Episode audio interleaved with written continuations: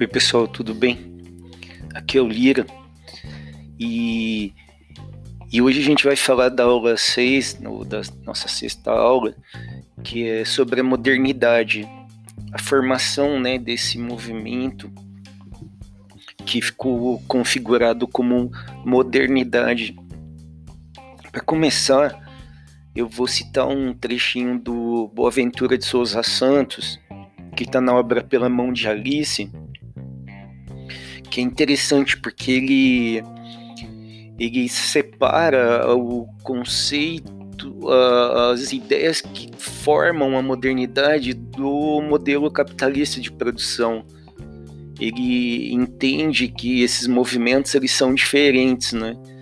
Embora no mundo moderno a gente veja a sua integração de modos complexos assim. Então ele diz o seguinte: o paradigma cultural da modernidade constitui-se antes de um modo de produção capitalista ter se tornado dominante e extinguir-se-á antes deste último deixar de ser dominante. O projeto sociocultural da modernidade constitui-se entre o século XVI e os finais do século XVIII enquanto a especificidade histórica do capitalismo só ocorre a partir do século XVIII, ou mesmo meados do século XIX. Isso é interessante, a gente não vai avançar nesse momento muito nesse sentido, nessa separação, mas é interessante perceber como esse projeto da modernidade ele é complexo, ele é ambicioso, ele é revolucionário, ele abre múltiplas possibilidades, mas também múltiplas contradições. E se de um lado ele acabar cumprindo alguma das suas promessas, né, ele vai ser praticamente incapaz de cumprir outras. Então esse dilema que a gente vive dessas forças, desses valores, desses dessas orientações que surgem na modernidade e que é, são marcadas por profundas é, contradições e que agora se acirram cada vez mais. Só que nesse momento eu vou tentar configurar o que seria esse esse movimento ali na, no momento em que o capitalismo está se formando como um processo civilizatório, né? Então, quando a gente começa a observar esse momento, você começa a perceber que o mundo moderno ele parece que é um, um mundo em disparada, assim, a noção de tempo nesse mundo é, demanda um extremo controle, um extremo, uma extrema velocidade. Isso vai aparecer constantemente, né? Parece que o mundo moderno, esse movimento é um constante movimento em torno da velocidade, né? Da aceleração e também uma ideia de que uh, há um profundo desenraizamento das experiências, ou seja, a nossa noção de lugar, daquele lugar que a gente vive, é, essas experiências acabam sendo desenraizadas devido a processos de, de meios de comunicação e meios de transporte, e há um uma profunda troca é, entre essas experiências em um nível cada vez mais amplo e que nos últimos tempos é, se convencionou chamar de globalização, mas que é um processo que se forma desde o início do, do mundo capitalista. Então a gente vai pensar a modernidade como uma espécie de uma nova ordem mundial. Ela não é local, mas ela se pretende como uma nova ordem mundial, um novo processo civilizatório. E nesse processo, num certo momento histórico do século XIX para o século XX, né, vocês vão perceber é, mudanças é, consideráveis. Embora algumas dessas mudanças já venham de séculos anteriores, né, mas você vai ver a consolidação desses movimentos. Né. Primeiro, uma certa transformação na ordem moral e política, ou seja, uma ruptura com o mundo tradicional, né? a um, a um novo tipo de centralização do poder na formação dos estados nacionais, né, o que hoje a gente chama de Brasil, França, Itália, né, que não existiam nessa forma que a gente conhece, né, e uh, o aparecimento de novos sistemas de representação política, parlamentos, né, e um forte individualismo é, com uma conotação moral extremamente forte, né, a ideia de que uh, o mercado é o centro dessa experiência, o individualismo é a lógica desse mundo, mas isso como um valor, não como algo negativo, mas como um valor moral. Isso está dentro do, do pensamento liberal. Há também uma transformação na ordem cognitiva, no jeito de perceber o mundo. Com, uh, no mundo moderno, vocês vão perceber o desenvolvimento de uma racionalidade muito particular né, que, que marca o crescimento cada vez maior da influência da ciência, da técnica, né, e, e, e a ideia pela qual essa racionalidade acredita ser capaz de controlar a natureza, né? O projeto moderno ele é um projeto de domínio sobre a natureza, né? não só sobre a natureza, domínio sobre os comportamentos das pessoas, domínio nas mais diversas áreas. Se eu puder conhecê-las por meio da ciência, eu posso desenvolver técnicas capazes de controle. E essa é uma é uma característica importante. E vocês vão sentir também que esse controle ele, ele é visto como algo positivo. A ideia de que é possível controlar, dominar a natureza e dominar os comportamentos leva o homem moderno a acreditar numa coisa que se chamou de progresso.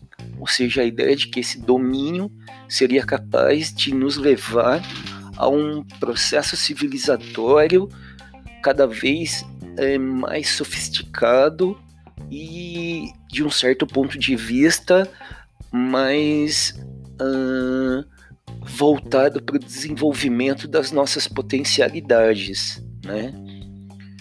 Quando a gente for estudar uh, o desdobramento disso no século XX, a gente vai perceber que essa promessa que o progresso traz é extremamente é, contraditória e, e, e falsa em muitos sentidos, né? Mas no momento é importante a gente entender que em nome do progresso é, muitas coisas foram feitas, né? Muitos, muitas coisas foram justificadas e que hoje seriam muito difíceis de serem aceitas. Há também uma mudança, e essa mudança é considerável, na ordem socioeconômica. Primeiro, a gente começa a perceber que novas tecnologias de produção começam a, a gerar uma capacidade produtiva que a gente nunca tinha visto antes. Ou seja, a, a, ideia da maquinaria, né, da máquina como parte do processo da existência moderna, ela vai ficar cada vez mais frequente. Isso pode ser visto em filmes como Metrópolis, do Fritz Lang, e de posteriormente, né, em, no filme Tempos Modernos, do Charlie Chaplin. E aí você começa a perceber uma certa ideia de mecanização do mundo. Esse processo de mecanização ele é acompanhado também de um processo de urbanização, o crescimento das metrópoles, né, das grandes cidades. É um processo considerável o desenvolvimento dos meios de transporte, dos meios de comunicação, o aparecimento do, da publicidade, do jornalismo como a gente conhece hoje, não exatamente como a gente conhece hoje, mas o aparecimento do jornalismo, né, como um, um, meio importante de integração nessa nova ordem moderna. Mas uma coisa que tem sido muito destacada é, por Walter Benjamin, é, Ben Singer e o Georg Simmel, é o que? A ideia de que há uma transformação de ordem neurológica no mundo, ou seja, as nossas sensações, os nossos sentimentos, os estímulos que a gente recebe do mundo moderno formam um verdadeiro bombardeio, assim. Ou seja, viver na cidade, se você pensar isso na formação do mundo moderno, era se submeter a um conjunto de estímulos, de experiências de choque, de ter pela primeira vez convi convivido com uma multidão circulando pelas ruas, né? Esse esse conjunto de sensações, né, vai marcar muito a literatura desse período, né? O tráfego, né, as multidões, o aparecimento das vitrines, dos das uh, propagandas, né?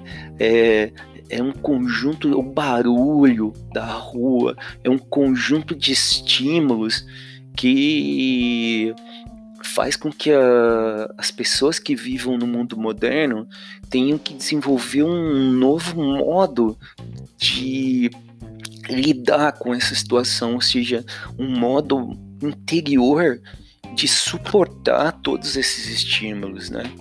E nesse sentido, o Georg Simmel, um sociólogo alemão, ele observa que o homem moderno ele tem uma tendência muito curiosa qual é essa tendência? Ele tende a uma atitude blazer. Essa é uma expressão que Zimmel usa, né?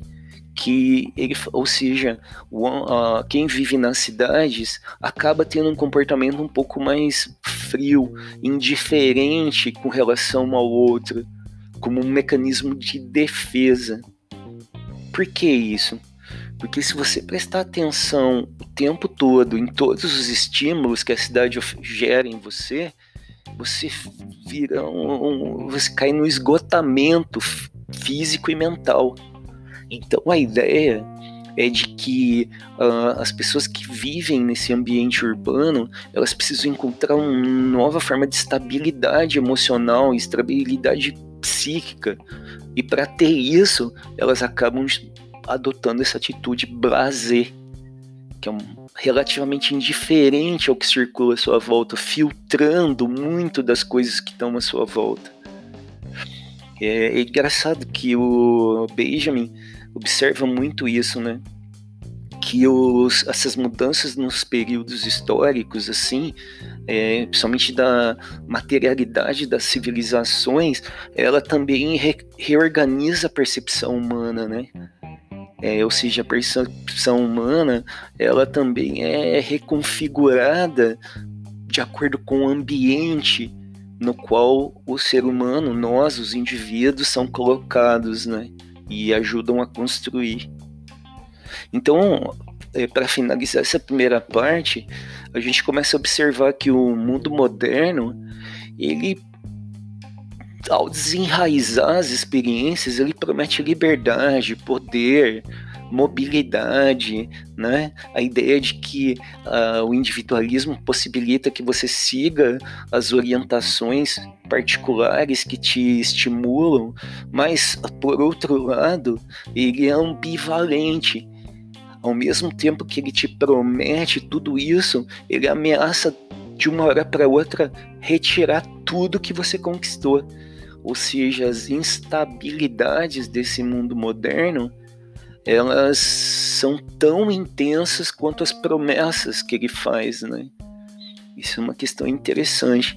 Não é à toa que o Marx cunhou uma frase que ficou muito conhecida, né? Que nesse mundo tudo que é sólido se desmancha no ar. Então, de uma hora para outra, tudo que foi construído pode simplesmente desaparecer.